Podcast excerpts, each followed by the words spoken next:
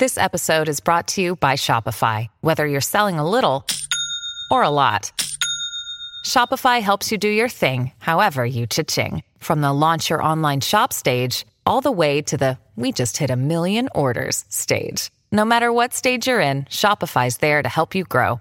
Sign up for a $1 per month trial period at shopify.com slash special offer, all lowercase. That's shopify.com slash special offer. Firefighter who worked on an engine his entire career had recently been promoted to the rank of lieutenant.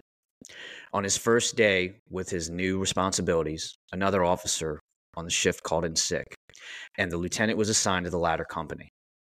A few hours into his shift, his company responded to a heavily involved warehouse fire. Their job was to set up an elevated stream and pour water on the fire from a distance. It was a defensive attack. He told the driver where to position the apparatus. The driver had worked on the ladder company his entire career and had been on the job for the same numbers of years as the lieutenant. He was the one with the most experience on the ladder operations on the job. Having raised and positioned the aerial hundreds of times, he felt the suggested position was incorrect. So he did what a good driver is supposed to do. He spoke up.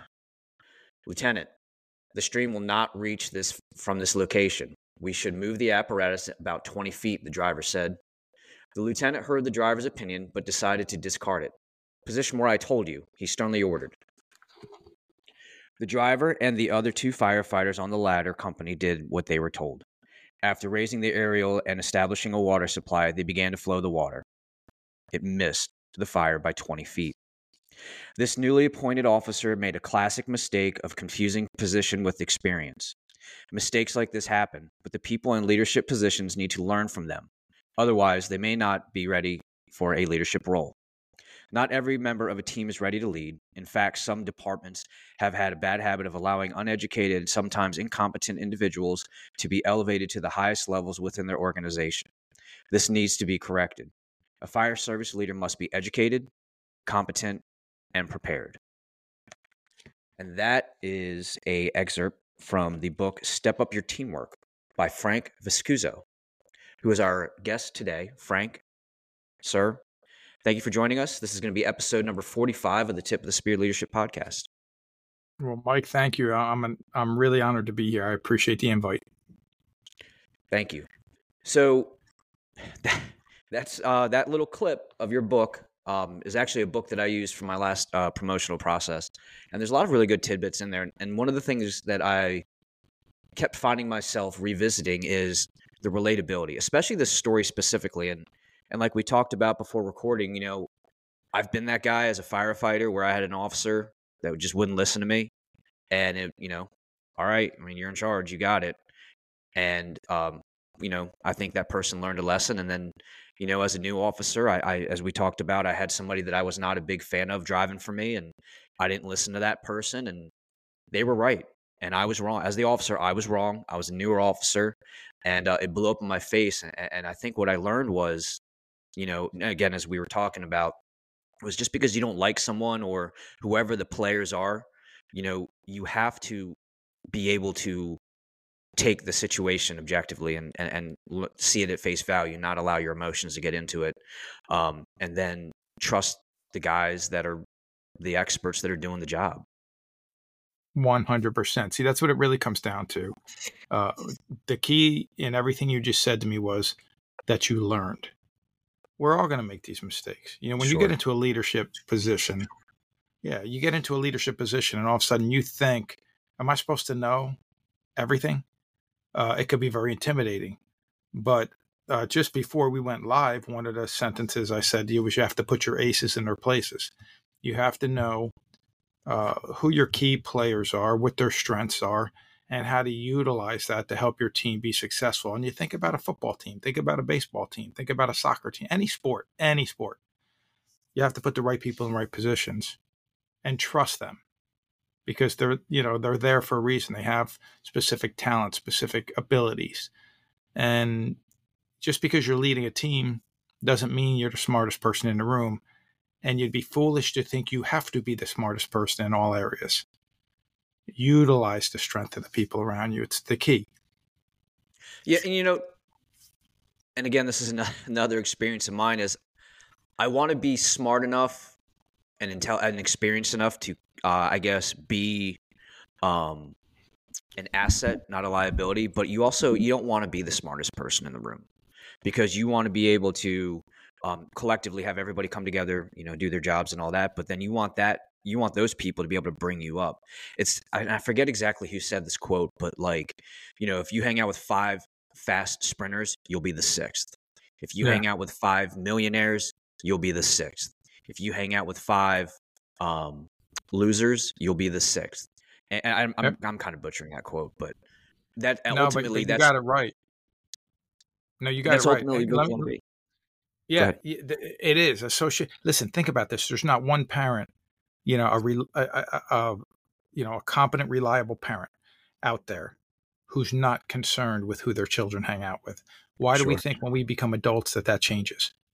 It doesn't. You have to be concerned with who you spend time with. It's funny that because I, I write every day. I write down goals that I want to accomplish, and sometimes it's uh, work related. Sometimes it's personal. Sometimes it's you know it could be business. A, a whole bunch of things. I have a couple uh, financial goals that I'm trying to set um, of things that I'm trying to do to help my kids get off on the right foot.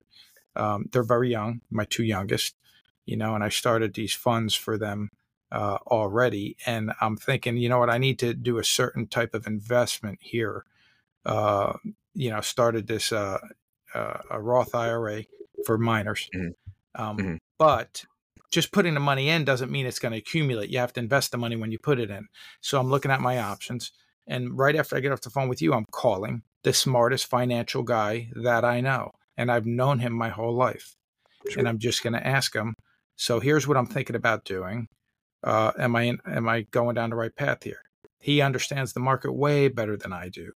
So I'm not. I don't trust myself to make the right decision uh, with where I invest my money without counseling with people smarter than me. Hmm. So now let's transfer that whole thought process to anything you do in life. In our case, the fireground.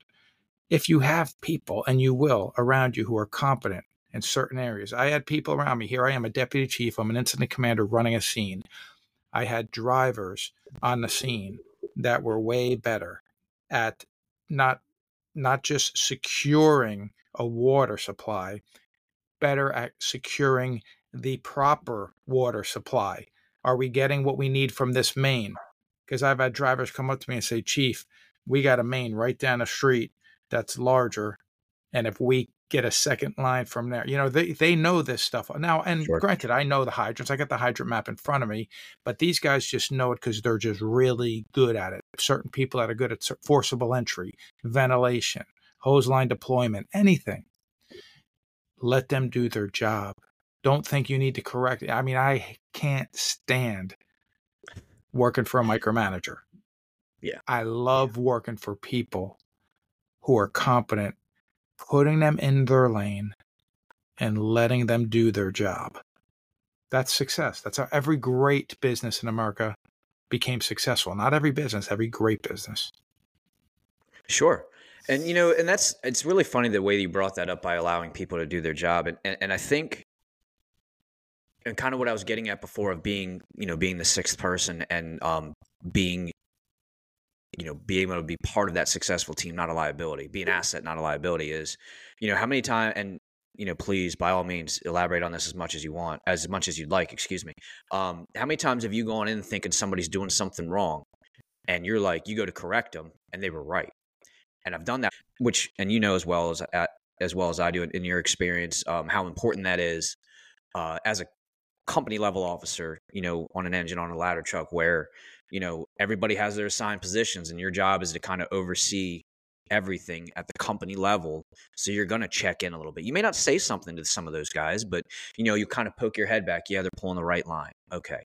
This guy's forcing the door. All right, he's making progress. And then you kind of look around at your situation. All right, everybody's where they need to be. Everything's where it should be.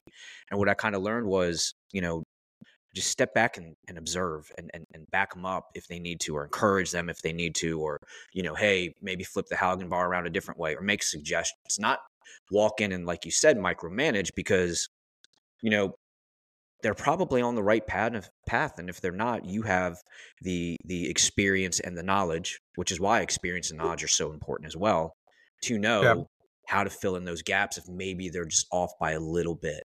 But I, I do. I'll give you a asking, perfect example hey, of that, by the way. I'm sorry. I can give you an example of that. I didn't mean to step on you there. Yeah, yeah. But no, you're um, good. You're good. You know, there was uh, several years ago, we had a um, an extrication, an entrapment, and uh, I don't want to get into details of the incident. I'll just tell you this: my job as the incident commander is again, uh, I'm, I'm there for scene safety. I'm there to make sure we have the right resources there. I'm there to initiate the game plan, but they have to execute the game plan. And I have uh, one particular officer that worked under my command that was significantly better, more educated at extrication than I was. Um, had more jobs, had more training on it, had a better understanding of the tools. And one time uh, we show up, and uh, the victim was was pinned in the driver's seat, uh, head-on collision, and he starts calling for the, the tools. He got there just before me. He's kneeling down in front of her, and they're getting ready to roll the dash, you know, make a cut, push it, do the whole thing. And I'm just walked around the scene real quick. I'm making sure all right, we got the cribbing down. Uh, you know, no significant leaks. We got a line in place though. We got everything we need there.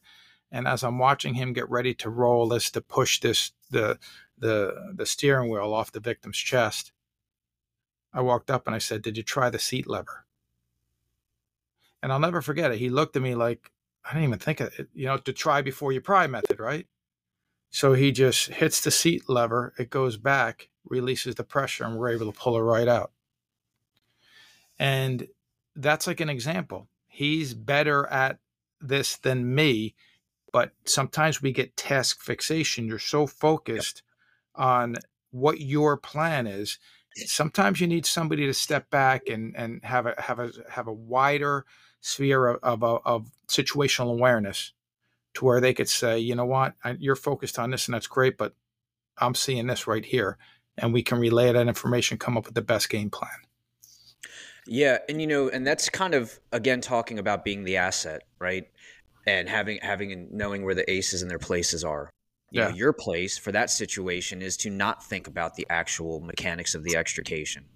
And it's actually probably an asset that you don't know as much as that officer did because now you're not trying to think on his level at the company level in front of your two hands. You're able to I'm trying to think of how to say this. Not knowing as much as he does, I think may have in that situation may have been um, an edge because now you could sit there and just look back and you're not thinking about it because you don't know any better as far as extrication. You're like, well, maybe that seat level will work. You, you know what I mean? And it's not an ignorance yeah, as far as you're right. Yeah, it's you're on the super simple level where he's at a super duper technical level. And you know, it's really funny how you brought that up. And, and you know, if I may, I, I want to throw a little story out there um, of something I recently experienced. Uh, very similar, um, but it wasn't on an, it wasn't even an emergency. Um, we had a piece of apparatus that we went to go on a call and the vehicle wouldn't come out of first gear, right? Couldn't put in neutral, could put in first gear. Some warning lights popped up. So obviously, immediately we're in limp, the vehicle's in limp mode, right? Can't turn around because we can't get in reverse, can't get neutral, we can't do anything. Make a few left hand turns around the block, and now we're right back to the firehouse on the front ramp, pull up. One of the guys comes out, and this is the one probably the most simplistic thing. I would have I'm sitting there thinking to myself, like, you know, all right, there's a mechanical problem or there's a computer problem or a software problem. What the hell? And the guy walks out. He's got 12 years on, sharp as could be, really sharp. Great guy on my shift. And uh, he goes, Why don't we put it in pump gear? Put it in pump gear, take it out. Maybe that might reset everything. Put in pump gear, took it out, or put in pump gear at everything. Simple. Went right back to normal, acted like the fire truck had never had a problem. Ultimately, mm-hmm. went down to the shop, you know, whatever. And all he, all this guy was literally doing was just sitting in the back, listening to the fire truck, and kind of just had an idea from experience, not really involved, not sitting up front with me and the driver, where we're both going not back and forth in a bad way, but like we're kind of like tossing ideas out there of like what it could be, what's the next step, and he's just chilling in the back and listens to everything and goes, "Try pump gear." Same thing or similar thing, excuse me. Okay. And it's a simple, it's a simple thing. I mean, who you know, all these warning lights, vehicles, you know, vehicles not coming out of first gear. You don't have neutral. It's a large piece of apparatus, lots of snow on the ground, everything. It's all all these things are going on, and it's a simple suggestion of a guy having a, a, much bigger view than what, what's in front of his two hands, like like we kind of did, and you know, like your your example as well. And that ultimately, um, I guess to kind of tie this together, what I was getting at is, you know, as a company level officer and, and as a leader specifically, you know, allowing everyone in both of those situations the driver the firefighter making the suggestion the officer doing the extrication allowing them to kind of just do their thing and you stepping back your link in the chain of success is observation and direction at that point right? But not knowing something helps and having experience of being in those specific positions before helps as well. And you know some of the most simplistic things are the most successful and the and, and the easiest ways to handle the situation that i mean i, I drove for a while but i would have never thought to put it in pump gear you know i probably to be honest with you i did i spent some time on a rescue squad and i probably would have not i don't think i would have thought about being trying the lever first i would have been like all right cool roll the dash dash lift you know doors roof dash gone let's go you, you know what I mean?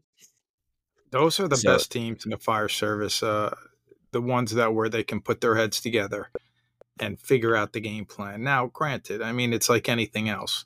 The, the goal is to train to a point where you could show up and everybody knows their job, everybody's prepared, everybody's ready, and everybody executes. But we're going to have incidents where we show up and it's like, well, maybe we didn't train for this type of incident, or maybe we didn't train for this. You know, one of the survivors of that day, but there's an example where he's saying we didn't prepare for this. Sure. Um, sure. And it's going to happen to all of us, and it depends on your department. I mean, some departments don't listen. I do I do this for a living. I travel. I'm in uh, you know 60 times a year.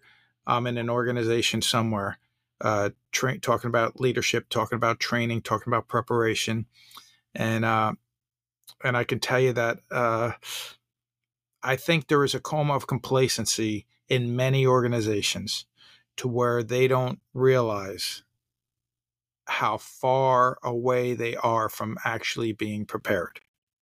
They fool themselves and think we're ready. But I mean, uh, if you're not training on the basics all the time, you are not ready and and I use these analogies a lot because it's easy for people to relate to. You know, you're wearing a Ravens hat. We talked before. You know, we're both baseball fans. You like the Orioles. I like the Yankees, but I, am a actually I like the Orioles too. I do. You know, they're an uh, they're an amazing team. I went to to, to uh, see them play this last year, and um, you know, best place to catch a, a game is Camden Yards. Camden Yards um, is beautiful. It's it's unbelievable. The best place that I've ever been to uh, to catch a game, and I've been to quite a few stadiums. But these guys, these pro baseball players, practice the basics over and over and over and over and over again. Rutschman is hitting off a tee somewhere, sometime this week. Yep. You know, somewhere, sometime this week, and we're off season right now. I don't know when somebody could be listening to this in the middle of playoffs one time recorded, sure. but right now it's off season he's doing something training this week, just like just like Aaron Judge is doing something, just like Mike Trout is doing something, just like Ohtani's doing, probably counting his money. That's probably what Ohtani's I was going to say he's, he's, collecting a gigantic paycheck, but yeah, sure. So by, by the way, when I last game I went to Ohtani and uh, they they're playing the Angels. Ohtani and Trout both hit home runs uh, in Camden Yards, cool. but but yeah, it was awesome. But uh, but the uh, Orioles came back and won it in extra innings. I think it was extra innings. It's either the end of the, uh, the bottom of the ninth or extra. That sounds about right. They they've done, they did that quite a bit throughout the season. I think they were. I mean, they were in the top five in, in the majors for um, comeback wins with extra innings and winning games um, with single digit uh, runs. Your fans are brutal, by the way, because I was there at my son's baseball team, and when, and we were uh, in left field, and when Trout hit a home run, it was mm-hmm. honestly like about four people away from our kids being able to get that home run ball. Uh, but oh, the wow. guy that caught it was a Ravens fan. He threw it back in on the field. oh, jeez. Like, everybody's like, "Why did he throw that back?" We're like, "You'll understand when you get older." What an angel, right? Um, yeah. But yeah, yeah, and, and, and to your point, yeah, I know, I, I totally get it. And it, again, it's all about basics and mechanics. And you yeah. know, when you talk about hitting a baseball, and, and you know, it, the mechanics of your swing, the more you do it, the more it becomes natural. And when you start, um, uh, natural, yeah, maybe that's right. Um, what's that called? Well, listen, uh, but but here's the thing. But here's another thing about it. You have to make sure when you're training, you're training the right way because, like a swing, if you're not, if you're not, if you, you could take 500 swings today or this week, yeah. if they're wrong, you just cemented a bad habit. And it's the same thing with doing a search drill. Okay, let's just say, hey, we do search drills all the time. All right. Explain to me how you do your search drill. You might be doing it wrong. You yeah. know, are you doing it the way it's it's it's going to happen uh, the day of the incident? And are you creating some kind of stress and some kind of um, urgency to it? Because you're yeah. going to have that in the real world. And if you're going to have that in the real world, well, train for that, prepare for it. Yeah. And, you know, uh, relevant quality training, because you could, and, and I've seen this uh, through social media of, you know, social media being social media people have put videos up of you know pulling hand lines and doing different things but they're not doing it correctly and right. no one's stopping them and you know what i mean and don't get me wrong they're out there they're training they have the the guts or maybe it's a lack of knowledge i don't know um and they're putting it out there on the internet that takes a lot of courage you, you know because you people are going to bombard you and people are going to crush you and you know you may think it's the right way to do it and you'll have 10,000 people that that don't know any better or think you're wrong, they're going to destroy you. And that's just the way it is. It's, the keyboard commanders are relentless. Key, People are looking key, for somebody. They, keyboard they, courage. They're looking to justify their own existence. Yeah, and, yeah. Listen, by the way, Mike, it's worth taking just a moment to talk about this. Uh, it, it, it's frustrating. I mean, first of all, I have a, a page that at this point has about 142,000 followers on it, mm-hmm. and um, and I put out a lot of content and a lot of leadership uh, uh, content, a lot of personal growth content, uh, some fire tips, and uh, and that that page kind of transcends the fire service. There's a lot of people now following that aren't in the fire service. I follow and it. Telling, oh, thank you. That's yeah, yeah, a step no, up no, no. lead. Yeah. But but yeah. what happens is uh, there's bad that comes with it too. You know, there, there's people out there that are um, you know, they, they are looking to just disagree with someone. I had somebody screenshot something I posted on my Facebook page, and then they go to Twitter, and on Twitter, they're bashing me instead of just, you know, saying something to you, saying something to me. Like you're that to me, that's so it's it's a, like a cowardice act. You're going to a whole nother site, like say it right here to me, and it's no big deal. I mean, in all honesty, I got no problems uh, with the person at all. But I had to have somebody call sure. me up saying, "Hey, who is this guy? And why is he bashing you over here?" I'm like, I have no idea.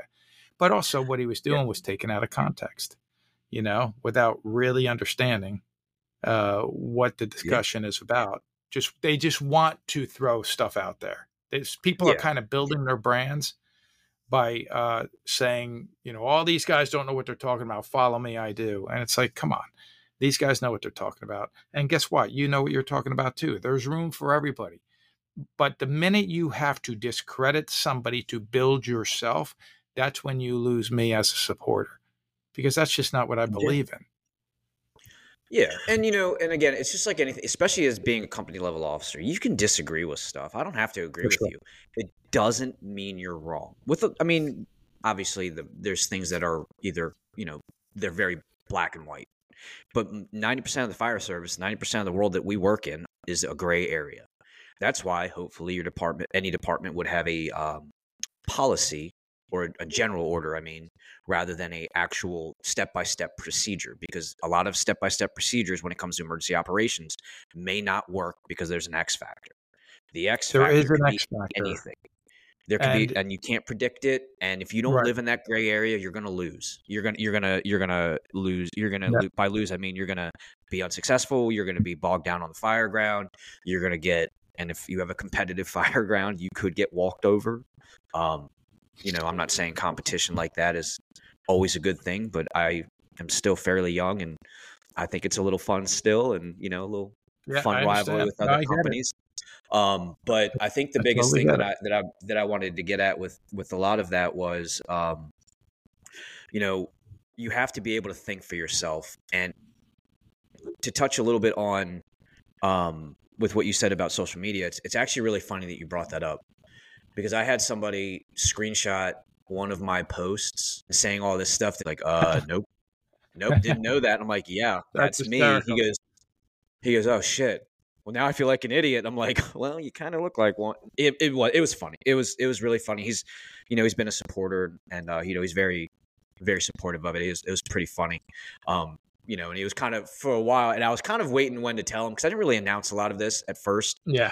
And he, you know, I, I've heard people kind of talk like who somebody from our department's putting this stuff out there. Who is it? And I'm just kind of like chuckling, and it started becoming kind of fun.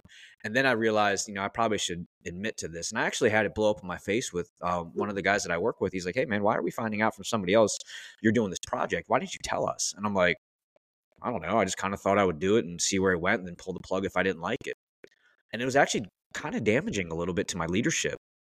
And I didn't realize or think about it at the time. It was kind of like, you know, why does it matter? But everything, but those things do matter. You know, they, they really do. Yeah. So, and one, and real quick, I, don't want to cut you off, and I apologize, but one to touch a little bit on your Twitter thing, I, and I got to get this out there. So, I yeah. have a video that I put up where it's literally a clip from Joe Rogan, and then a video that I found that I had actual permission from the guy that made it. Him and I talked. I used it. I gave actual credit the way you should and all that. And this video got, uh, I think it's probably up to 250,000 plays right now. I think like 10,000 people liked it. And I think there's like, I, I, I cannot keep, um, keep up on the con. I haven't tried to keep up on the comments, but there's a lot of comments, but there's a ton of things going on there where, I mean, you want to talk about dragging through the mud.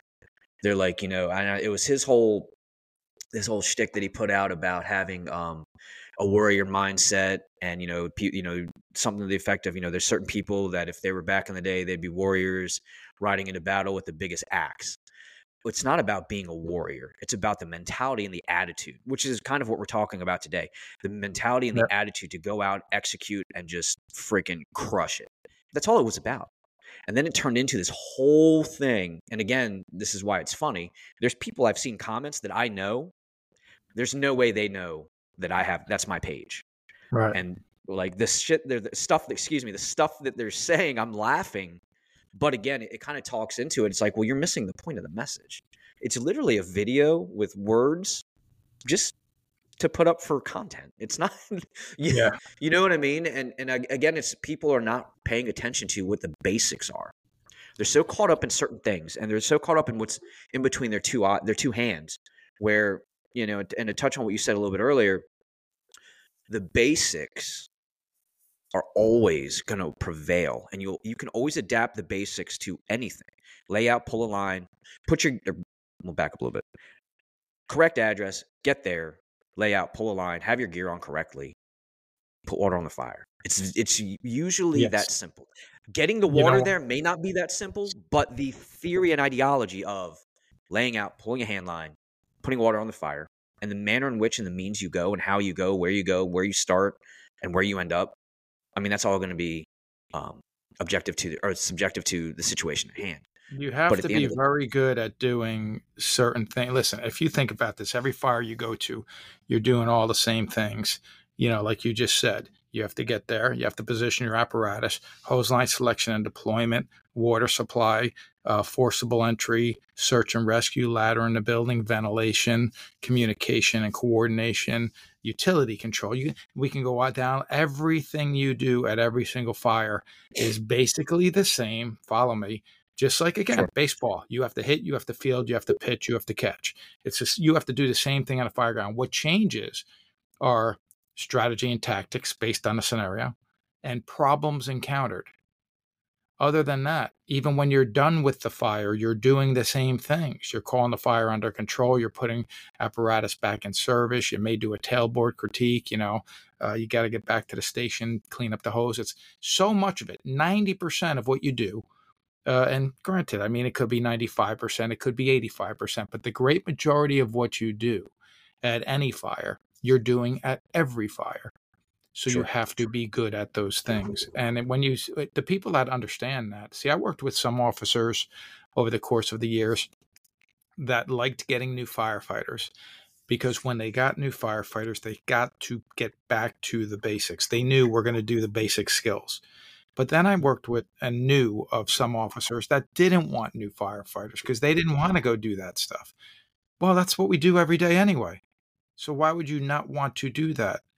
You know, uh, don't get that's what I mean by that coma of complacency. A good officer, I understand, man, when you got a when you have a good team, all right, hey, there's four of us on this apparatus. We finally got the right four. This is, I mean, we're clicking. Everything's great. I understand saying, hey, I don't want a new one now because then I'm going to lose one. I, I understand that mentality. But to know you have you have an opening, to have the mentality of, well, don't give me a new one. Give me, I'd rather have this one over here and don't give me a new one strictly because you don't want to do the basics. That's a problem because yeah. now you're starting to, to uh, detach yourself from what it is we do. You know, we do yeah, the and, and adaptability is a, is king on the fire ground. And sure. so to kind of tie the last 30 minutes in, into everything, uh, excuse me, to tie everything in together, together um, you know, you brought up a, a few really good points. And, you know, I think when you t- when you're able to step back and see that view as an officer and you're able to guide and you're able to uh, coach you know coachability as a firefighter is a huge thing coachability as an officer is even bigger to where you know you mentioned everything has the same almost the same steps just we'll, we'll keep this simplest uh, simple for the conversation but and you know structure fires you got to lay out you got to pull a line you got to have your gear on you have to have all of that um, and everything that we talked about is going to happen on every fire. The, the fires are going to be really, really big or small, whatever it is. If you're a brand new officer, the situation and the emergency doesn't care if you're brand new. And you, and which is why the fire service is unique and it's very similar to, um, very similar to uh, professional sports in a way. Your biggest, or is different than professional sports in a way. Excuse me. Your championship game, your biggest moment, your Super Bowl moment could be day one, the first second you walk in the firehouse. Whereas professional sports, you have to get the championship game. In firefighting and, in the fire service, um, you could have your Super Bowl your first day. You could have several Super Bowls your right. first day. Yep. Like you know what I mean? The fire service does, or the the the fire yeah the fire service in general does not care. So you have a guy with 35 years as an as as a firefighter, and he's in there doing his thing. You know, that six month guy is still going to have to step up and do the same job. You know, it doesn't ma- it doesn't matter. You know, the, the fire with reported entrapment and multiple people, multiple victims on arrival can happen to you your first day. Right. That could be you your very first day. It could be your very first job. You know, I had a conversation with a Navy SEAL once that said, um, well, first of all, let me talk about what I heard a SEAL say about the similarities between our profession and being a SEAL. And then I'll elaborate on what the, what the other one told me. Sure. Uh, we both fight an enemy that could strike any time during the day and night. We both fight an enemy that hits us with an unknown size and intensity. We both fight an enemy that maneuvers rapidly, causing us to have to rely on teamwork and the ability to adapt, like you said, in order to defeat it. And he talked about um, why SEALs are so good. One is their selection process. Two is they have the equipment to do the job. And three, how they train. Well, we have the equipment to do the job as well and maybe our selection process is not well we not maybe it's definitely not as strict they want you to ring the bell they want you to quit they're trying to break you and of course we don't quite go to that level here but we have the equipment to do the job. We have to train the right way to do the job but i had a, a jp Dinnell on my podcast uh, and he worked under jocko willink and uh, and and works with jocko and leif now with echelon front but he um he said he really he really admires and respects firefighters uh, because he says you don't know when your missions are going to happen. He says many times, like we will as SEALs prepare for missions, but there's a lot of times where they know, hey, in 48 hours we're being deployed, or or even 10 hours, or think about it, even five hours. Five hours from now we're being deployed. We're going. We don't get a five hour warning. You get alarm came in. Guess what? okay, we just got a call of a working structure fire or, or a multi, multi-vehicle pile up and entrapment. And all of a sudden, it's game time. So the best fire service professionals, career volunteer, I don't care. The best professionals in the fire service are the ones, in my opinion, who keep that thought in mind. Our, like you said, our Super Bowl can happen any given moment. So we need to be ready for it at any given moment. And the simplest things, you know, train every day. Every day you come to work, expect a fire. Every fire, expect a rescue. If you don't have fires, you don't have rescues, train for them. And granted, maybe, well, today we have to train on confined space or technical rescue or hazmat or decon. All right, great. Train every day. So when that incident happens, you leave there feeling prepared. And that's the key. You know, uh, sure. to me, and. And I think the biggest test of your resolve and as a, as an officer specifically, and I'm talking from my own experience. One of the one of the absolute worst calls of my career in my 17 years came in the middle of the night on a holiday after a slow afternoon, after we had Thanksgiving food, and we were dead asleep. Like I think it might have been like three o'clock in the morning. Might have been a little bit later. Might have been earlier. Either way. Yep. Zero warning, and you wake up to your tones and you're like, oh, it's a box. What's going on? And then you read the call text and you're like, holy shit. Right? Yep. That that's that's the biggest test because I think with a lot of the military, and I don't, I was never in the military. I, I don't, I was, I'm not even going to claim to be in, in any way. But from what I know of it, is you know, this is our target. Here's our plan for our target. They do a mission brief. Everyone knows everything. Everyone knows the job of the guy above them guy above him, make sure the guy below him knows him. And to quote a really good book, um, One Bullet Away, Making a Marine Corps Officer, when written by Nate Fick, one of the things that he was saying was, you know, what's stopping you or what makes what is going to make you the next platoon leader of this company? One bullet, right? So in theory, right, yeah. One, you know, your boss gets killed, it's now you, and obviously all the way down the line. Um, but you know, what yeah so one of the worst mo- one, one of the worst moments of my career was that call. And on the flip side one of my best moments um, where everything just felt great everything clicked. I wouldn't call it a redemption call but maybe a redemption call. Um, same street of the bad fire and um, I'm not going to say the name of the street to kind of keep the anonymity of, of everything, but it was Smith Street good, Smith Street bad is kind of the common joke that the guys on my shift have because most of them were not with me when Smith Street bad happened. They were there for Smith right. Street good, but everything everything clicked. And it, again, random call popped out, multiple entrapment. They're in there. This guy's in the basement. That guy's upstairs. We're pretty sure they set themselves on fire. And it was like, what? The call went out for smoke in the house, and well, no. there, there, was smoke in the house, and you know later on ended up being a, a fatal fire and, and everything, and, and, everything on the on the fire department side went went went great. The driver had his job, the lineman had his job, the uh, forcible entry guy had his job. Every single one of those three were freaking outstanding in everything. Very little talking, very little direction, Hey, you good? All right, cool. You guys got you got water? All right. Hey, charge line. All right, great. Do my 360, relay it, go back in, and then it's a lot. It's a ton of, and you know how it is. Uh, no visibility, high heat, ton of communication, small communication, direct and to the point, efficient, effective. Fire goes out, and all of that. And you probably, and I know you, and a lot of the people listening probably know what this feels like, where it feels like a very, very long period of time, but it's a matter, and it's yeah. less than a few minutes. Everything yeah. slows down.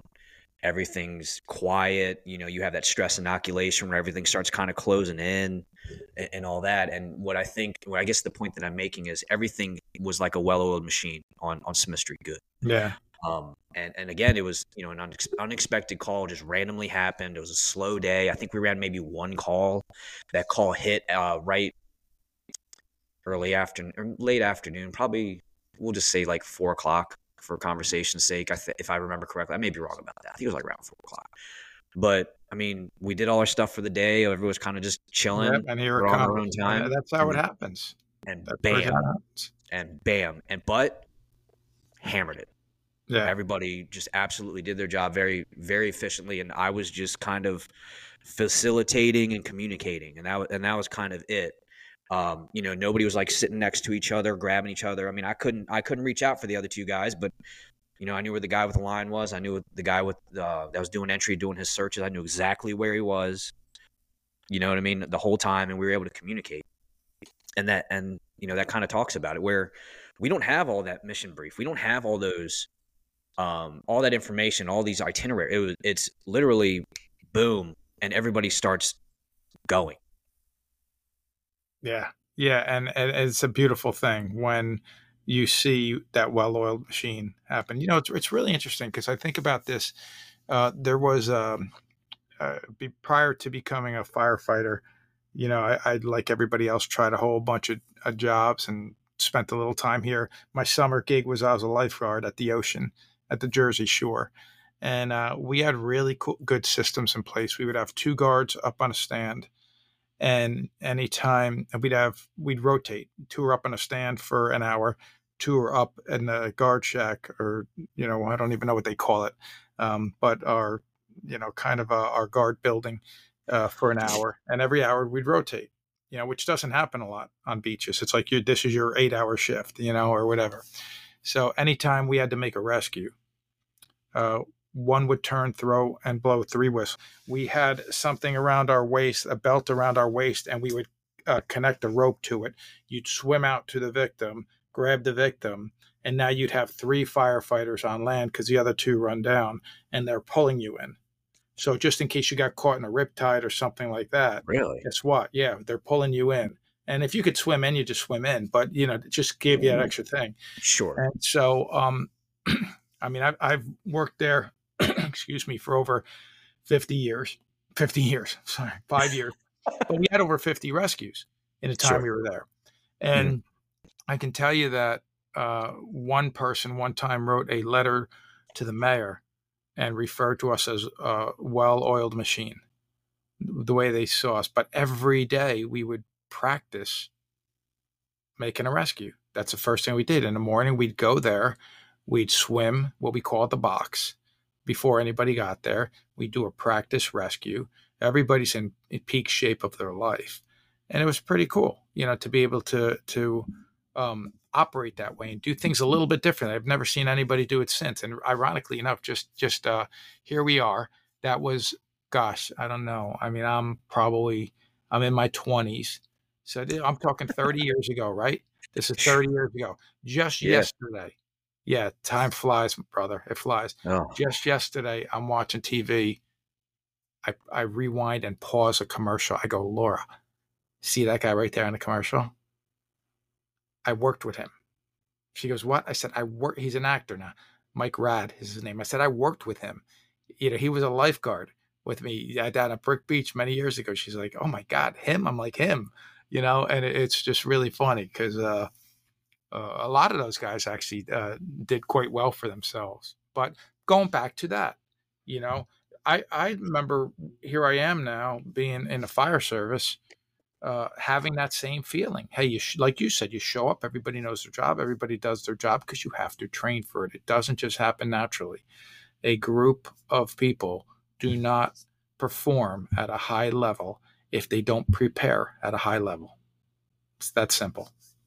Yeah, and you know, and uh, help me out here if I if I butcher this, but it kind of talks. It kind of goes back to what I was saying before about being the sixth person, right? If you hang out with five fast runners, you'll be the sixth, yep. that kind of thing. Or you know, you may not be as fast as them, but your time will go up if you measure if you know if you test yourself or um, record it however you want to say that but basically it all comes down to all of the basics with um, communications and systems in place and everyone else knows each other's jobs. And then what what i'm getting at with this is when you work together and you do the training and you know people's nuances you know their strengths and their weaknesses as an officer you know and i mean i know this happens to me. Guys on my shift know when i'm not that great at and guys know when i'm everybody let's let's like, pause for a moment. Everybody knows yeah. what their leadership as an example like uh, I know the people above me, the people below me. I know what they're good at, what they're not good at. We can't fool anybody. That's an even more important reason to recognize when you have people that have strengths and and try not to act like you know more than them. The story you started with. You know, leadership does not mean you're an expert. A person could be an expert without ever reaching a leadership title, but they're still a leader in that area. And you have to recognize that. And I apologize for cutting you off, but I think that's a very important point that we have to yeah. make kind of during this yeah, no, and, no, no, I, I, I totally agree. Um, you know, and you don't want, they don't want you to know everything. Like they, I, I don't know how to explain this either, but, or I'm, follow me on this, excuse me. Um, you know, it, as a firefighter, there was a couple times where I had a new, you know, a new officer would come in and he would say, you know, hey, look, at you know, because for us we have to be paramedics to promote, and he's like, hey, you know, I've been on Medicaid for a little bit. Uh, I'm gonna, I'm definitely gonna need your help with a few things, especially the area, you know, that kind of stuff. And you know, we'd go and we'd do look at different buildings or whatever, or we'd run a call and I, you know, as the firefighter in the back, you know, hey, LT, we have to start with the 400. This is, you know, blah blah blah all right, cool. Then afterwards, he's like, hey man, thanks. I appreciate that. Uh, you know, I wouldn't have thought of the 400. I thought we could have drove up there. Nice job. It made you feel kind of good to be able to yeah. have an effect. And and the biggest thing with that is you feel appreciated. Yep. That's the biggest thing is feeling is is the appreciation. Um yeah. Yeah, that's listed so, as the leading cause of low morale in the workplace is feeling underappreciated. In yeah. most polls in most polls you'll read about what causes low morale yes, leadership is up there. Uh, there's a whole bunch of things of micromanagement. It's all up there. But feeling underappreciated is typically the top. And uh, I think we need, and this is something I teach a lot in my books and in my classes. You, it's okay to, to catch someone doing the right thing, and to tell them, "Hey, good job."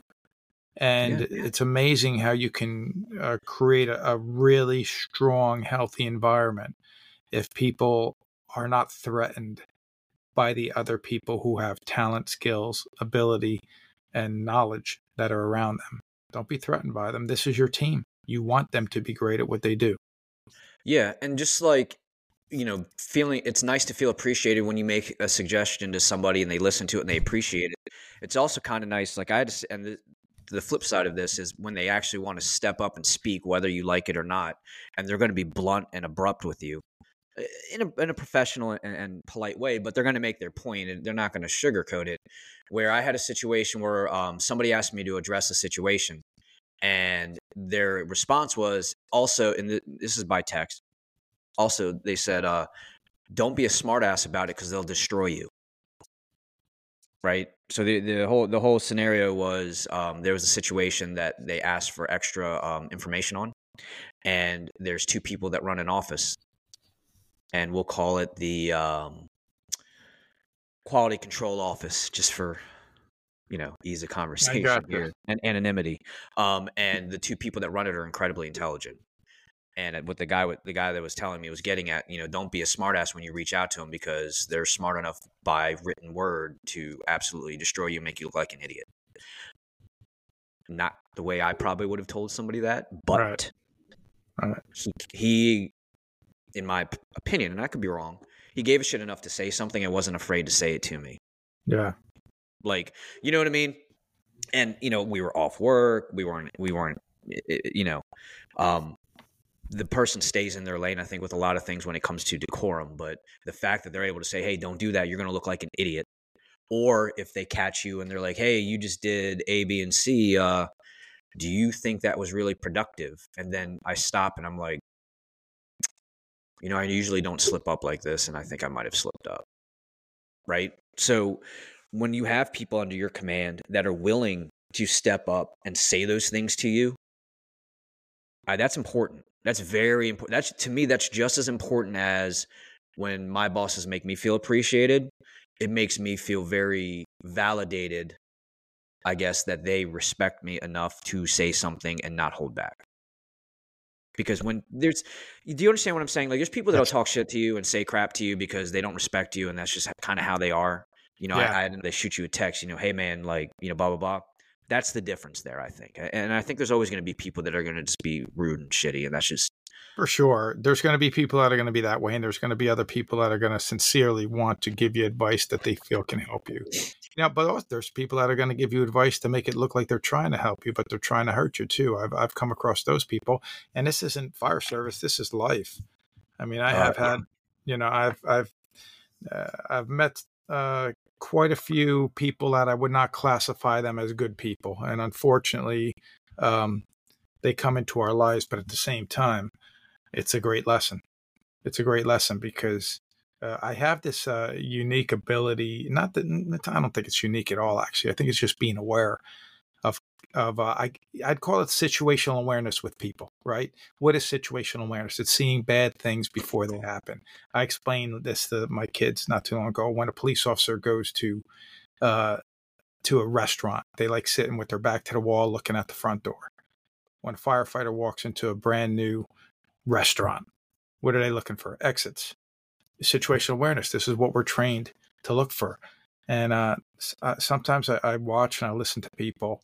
I want to see the good in everybody. Sincerely, I want to see the good in, in everybody. But sometimes you could just tell somebody's not sincere and they're going to show their true colors very soon.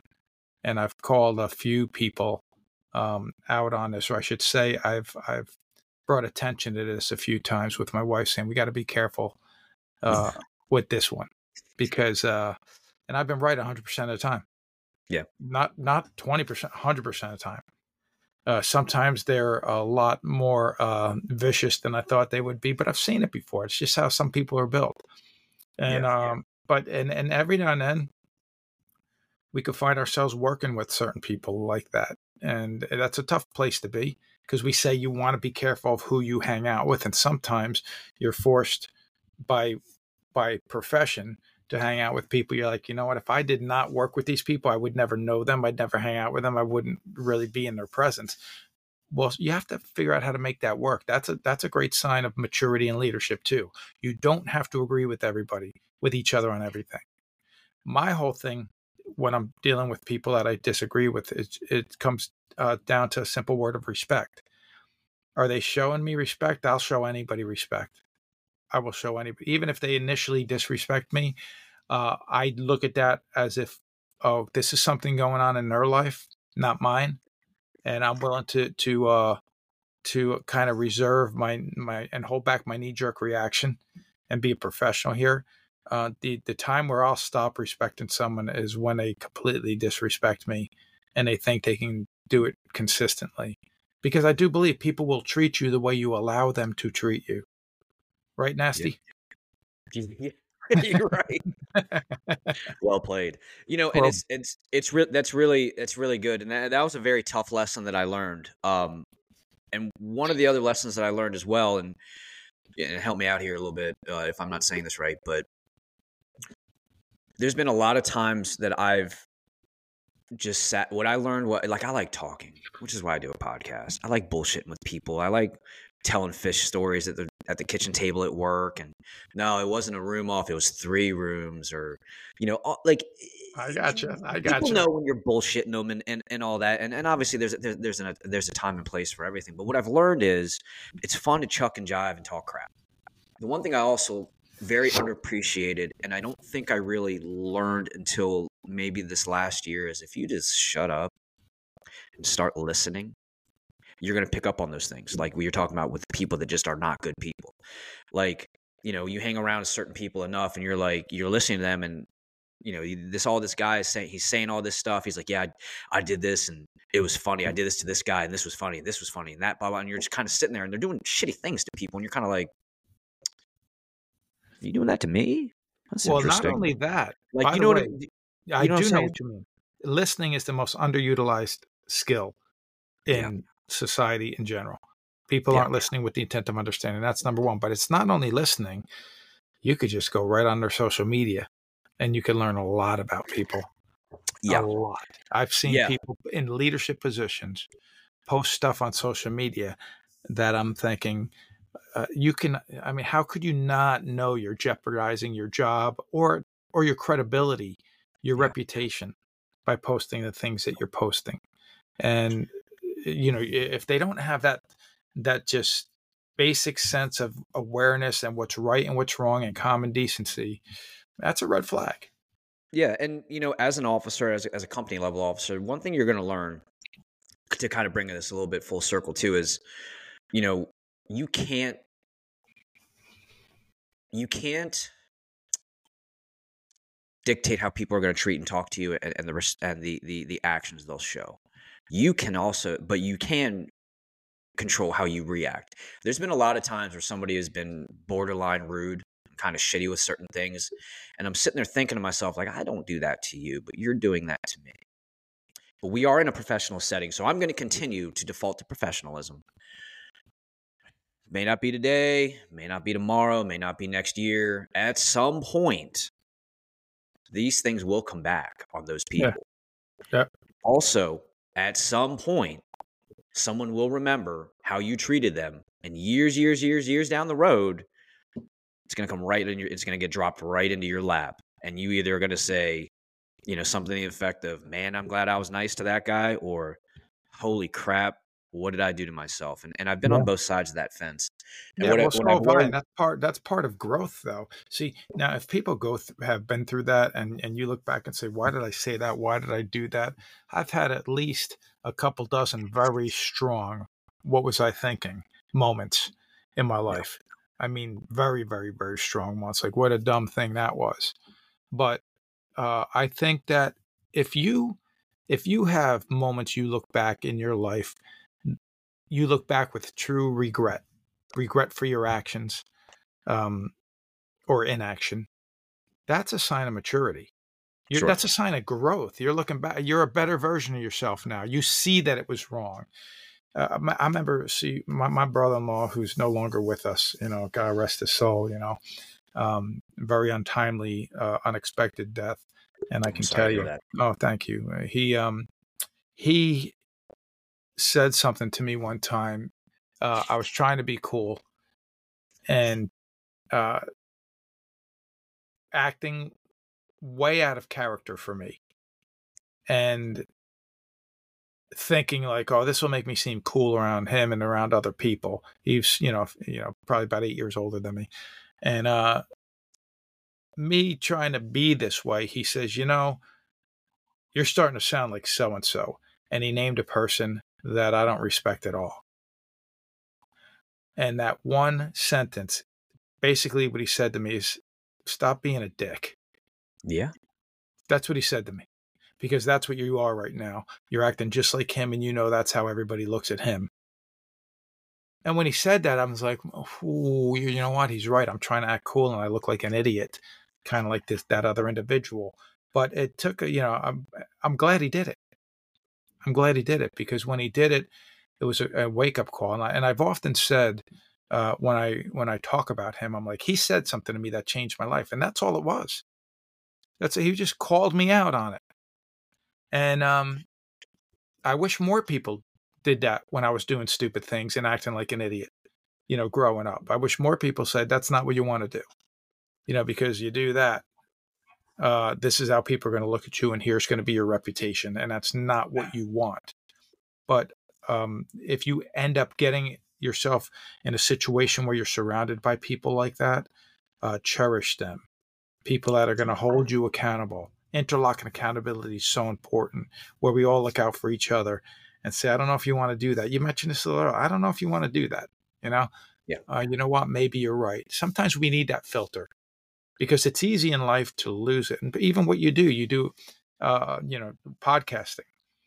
Uh, I podcast, and uh, I was working uh, when I podcasted, and I know there were some people I worked with, um, you know, in leadership positions that weren't happy about it. I made it a point. I'm not going to say anything to throw anybody under the bus. That's not my style. It's never been my style. But at the end of the day, you're telling a story sometimes, and some people think, "Oh, he must be talking to me." I know a guy who's who's very successful. Uh, I don't even want to tell you what he does. If I tell you what he does, you'd figure out who he is immediately. He's very successful at what he does. He is a firefighter, and the content that he puts out, his chief more than once pulled him in the office and said, "You is this me?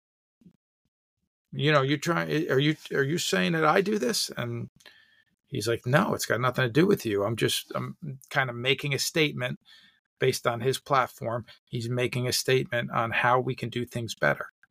But that person, you know, kept thinking everything was about him. And so that person kept making life a little bit more difficult for him every single year. And he's like, I'm not doing it um, to hurt him or my department. And he mm. wasn't, never did hurt his department. I'm just saying that's one of these things. You know, you want to get out there, you want to put out good content, you want to try to make the world better, you want to make your organization better. There will be people that will be threatened by that too. There will be people that want will want to hold you down and say, "Well, hold on. Hold on. What are you trying to do?" I'm trying to improve things. That okay? Some people are going to be threatened by that. And that goes right back to what we started talking about where when you got talented people around you that are doing good things that are making a difference that are that are serious about training serious about about uh, just uh, helping us improve in general don't squash that. Don't put out that fire. I used an analogy the other day that as a writer and as a speaker i feel it is my job to light your inner fire. It's your job to burn down the forest once it's lit. And by the way that's a terrible analogy for a firefighter but you know what I mean. Well, yeah. I mean, we're the only industry that's um, putting ourselves out of business with fire prevention and all those other things. So it's always been a bit of a um, oxymoron, I guess, maybe if you think about it. Um, but to touch on what you're talking about, I mean, you, you, you, had a lot of really good points. And I think one of the biggest things that I've learned, and, and this touches on the very beginning as well, is the farther away you go from your being yourself, the worse you're going to make yourself look. So yeah. if you always try to fit the mold of something else or someone else or an ideology that's not something of a self improvement, you're going to make yourself look like an idiot. And there's been so many times where I thought I would say or do something or tell a story or make a joke that would be funny, and I look like a moron. And when and I'm, I'm actually very, it's it's ridiculously ironic that you're talking about uh, somebody with a podcast and their chief kind of calling them out. My chief did not call me out. So just make sure this is clear if anyone's listening.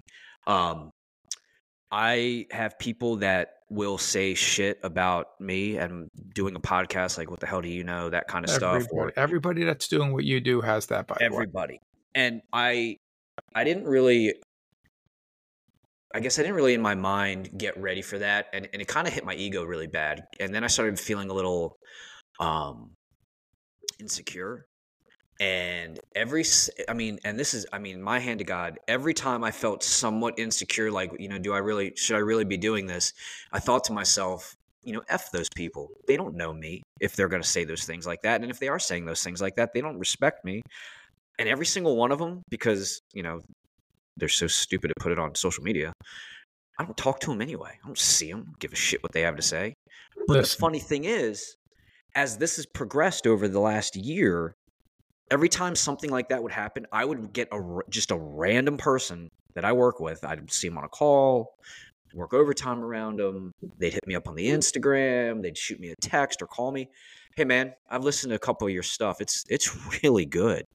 You know, I really like what you're doing. It's really nice how relatable it is. Unexpectedly. Yeah. Well, you here know, and here, if I can give you some advice on that, by the way, uh, don't believe your own press. Don't believe the ones that say you're bad. Don't believe the ones that say you're good. Just keep going in that direction you want to go in because uh, if we get too many people saying, you know, well, let's put it this way: I'm uh, I'm the author of ten books, so you can go on Amazon and you could read my reviews. And if you go on Amazon and read them, you're going to see the majority of them are really good to a point where I'm actually kind of surprised because I don't think my of myself as a good writer. I think I tell a good story. I think I have a great message.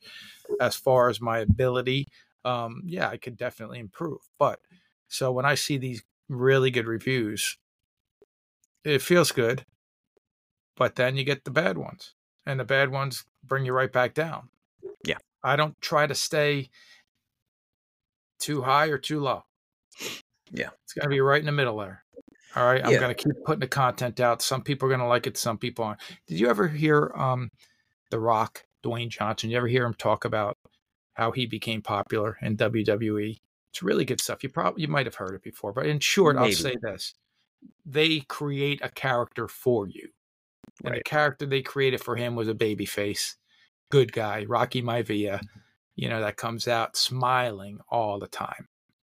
And first couple matches, you know, he went over pretty well, and then they just started booing him and chanting "Rocky sucks."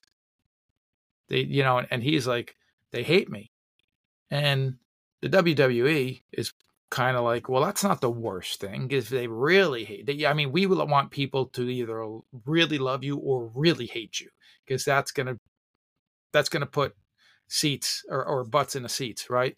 So sure. that's what we want. Well, I, I, if, if I'm not mistaken, he got injured. He was away for a while. He came back, and he came back as a heel, a bad guy, being more of what he says, being more of who he wanted to be. Mm. This is who I want to be in this ring. This is the character that I feel most comfortable playing in this.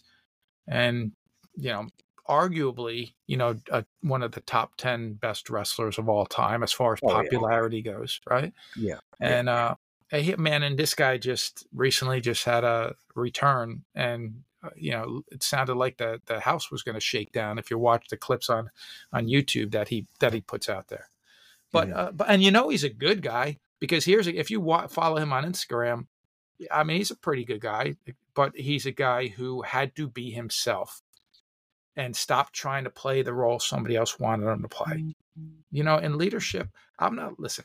When I teach a class, I'm not trying to shape you into the leader I want you to be. I want you to find you. You're going to be, maybe you're going to be more abrasive than I was when I dealt with people, but maybe you're going to be also better at handling certain situations that I wasn't good at handling. Doesn't matter. You will have strengths, you will have weaknesses. You have to find them and you have to stay in that lane. Build on your strengths, but also build on your weaknesses. So and I, I, know I'm going a little bit left uh, to the left right now. I have no, um, I have my my dog. I don't know if you know this, but uh, but I had written a book, uh, a children's book called Sprinkles the Fire Dog, right? Yep. And um, my son, I have it uh, over here. My son, who is uh, he just turned 13. He was 12. Wrote me an essay for Christmas mm-hmm. called "Our Missing Piece," and when I'm reading it, he starts off because we have another dog named Bodie. He says, uh, "Imagine uh, living alone, not having any friends, and always being left alone in the house when your family went out to things like baseball games or parties." Well, that's how our dog Bodie must feel. And he goes down the list of talking about how it's time we get our missing piece. And in that, he makes the determination that we should get a Dalmatian. Why should we get a Dalmatian? Well, it's the perfect dog for sure. Firefighter, you wrote a book about a fire dog. The fire dog was a Dalmatian. He makes a pros and cons list that include everything from uh, it'll help me be more responsible, all the way down to it'll help you promote your business. And the cons list, by the way, Mike, this was the cons list. He wrote, the cons are there are no cons. It's perfect. So I had to sit down and have a, a, a, very strong discussion with him on how we are not getting another dog. We're not getting a Dalmatian. We're not going to name him Sprinkles. You have to get that idea out of your head. Um, long and short of it is that dog you might hear barking in the background is our new dog, our new Dalmatian named Sprinkles, because he, he won the argument. I said to my wife, he's going to be an attorney or or or whatever he is. He's stubborn enough that he's probably going to be very successful. It's pretty funny. So I apologize uh, if anybody hears that dog in the background, but that's the story. No, no, my other good. dog, uh... my other dog has been laying by me uh, on the side here the entire time. Wherever I go, he is just by my feet, hanging out. And and you know what? I'm going to actually say this real quick. Sure, if anybody is dealing with stress, anxiety, um, panic attacks, stuff like that, man, I dealt with stress and anxiety a lot in my life um, I, I've never uh, held back from telling people that I dealt with it. I don't really deal with it anymore, but when I was younger, I did. But um, get yourself a dog. You'd be amazed at how therapeutic and awesome they are. Uh, I have no doubt. No, I, I, I, I, don't have a dog anymore. I had one, um, but uh, that's a whole different conversation. So, we're at a little bit of a lull or uh, a good kind of a good place to uh, kind of end this and ra- start wrapping things up. And, and before yeah. before we we end, I, I want to kind of touch a little bit on um, where this started with with the rock and everything and and, and yeah. the Instagram stuff. And I and I think what I wanted to say with that was it did not affect my ego as far as like liking or not liking. What it did was it validated my message to where, you know, I mean, I'd have to pull it up to give you specifics, but I'm right around 60,000 downloads on the podcast, uh, almost 16,000 followers on Instagram. Uh, the average reel is between 20 to 30,000 views. You know, I think my shares, because it's a business profile on Instagram, so the shares are right right around 2,500 per post. Um, the whole point is, it's not about the social media. It's not about popularity. It's not about any of that stuff. It's the message makes sense. The message is relatable. So, what does that do for today's episode and what we're talking about? None of what I did on my podcast, none of this would have been possible without guests like you, people supporting me. Um, you know, when I first started this, a guy named Frank Malta really helped me out. Um, he's a Frederick guy, he's a local guy. He, he works in the county that I live in. Um, great guy. And I've had a lot of people really help me along the way, and a lot of people kind of jump in. Hey, Mike, you posted this. Mm, you might want to take that down. Or, hey, your post doesn't. People that I thought I was close with and people that I thought um, had bet my best interest in mind. I learned over time, unfortunately, they did not. And that was, and that's just a life lesson. It is. It just, it is what it is. Unfortunately, at that point, um, you know. So the point, the point that I'm making is, I learned that on a a maybe a professional level we could call this a, a podcast professional level um but you know to tie again like i said to tie it all together you have to listen to these other people you have to take things you can from others especially if it's a situation you don't know that well and when you're a new officer yeah you're a new officer but the jobs aren't changing you're the officer but a ladder truck is still going to put lights ladders ventilation into the building. They're going to do overhaul. You're going to search for victims. You're going to put your aerial up. All those things on an engine. You're going to lay out, pull line. Have your everyone's going to have their gear on. Everyone's going to have their BA on. Ultimately, you're there to provide a service. So what you're doing isn't changing. Your responsibility is what's changing. Hopefully, you are in the position where you have experience in all those other jobs to where now all you do is fine tune, coach, guide, be a cheerleader, you know, put promote your guys and all that, and you just kind of um, orchestrate. And, and, something that I've said a lot um, on my podcast and, and, and in my Instagrams and all that stuff is, you know, it's just like a puzzle. Not everybody's an edge piece or a corner piece, but you can't complete a puzzle without every piece. So, Frank, I, Frank, I appreciate you. You, you actually don't have sound right now. Oh, oh, all right. How's that better? I muted it because the dog was barking. I forgot I was muted. that uh, that has um, it reminds me of uh, Steve Jobs, the movie when when he says, "What do you do? I do this." He's doing that. You're doing that. Steve, what do you do? He says, "I play the orchestra." You know, he knows what everybody's good at. He's putting them in that, to putting his aces in their places and he's saying he's setting the direction for them and that's the thing too you know? You have to set the direction for the team and then you have to keep them focused on the mission and that's an art and a talent in and of itself and if you can do that well, that's a good sign that you're leading a team in the right place. So and again this we're just scratching the surface on the short conversation that we had here today but it's it's the start you know, I think we covered a lot of good things that uh, that people can listen to and, and grab a, a, nugget here and there and say, hey, I can utilize that. That can help me. But the bottom line is, you know, um, leadership is a is a it's an interesting thing because you you have to know where you want to go. Leadership 101 is quite simple. You know what it is?